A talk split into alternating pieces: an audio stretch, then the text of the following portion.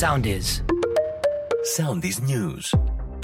Με την Νικόλ Ποφάντη. Σε εξέλιξη βρίσκεται η μεταφορά των διασωθέντων μεταναστών του ναυαγίου της Πύλου από το λιμάνι της Καλαμάτα στη δομή της Μαλακάσας.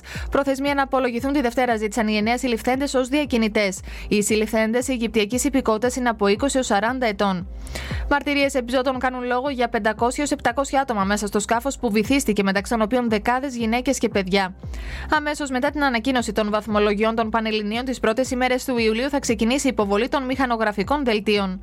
Αισιόδοξη είναι η γιατροί για την κατάσταση της υγείας του 15χρονου που τραυματίστηκε σοβαρά στο τροχιό με το πατίνι στην Καλαμάτα. Ο ανήλικος έχει μεταφερθεί στο ΚΑΤ της Αθήνας. Ασθενή σεισμική δόνηση 4 βαθμών της κλίμακας Ρίχτερ σημειώθηκε τα ξημερώματα στην Κρήτη.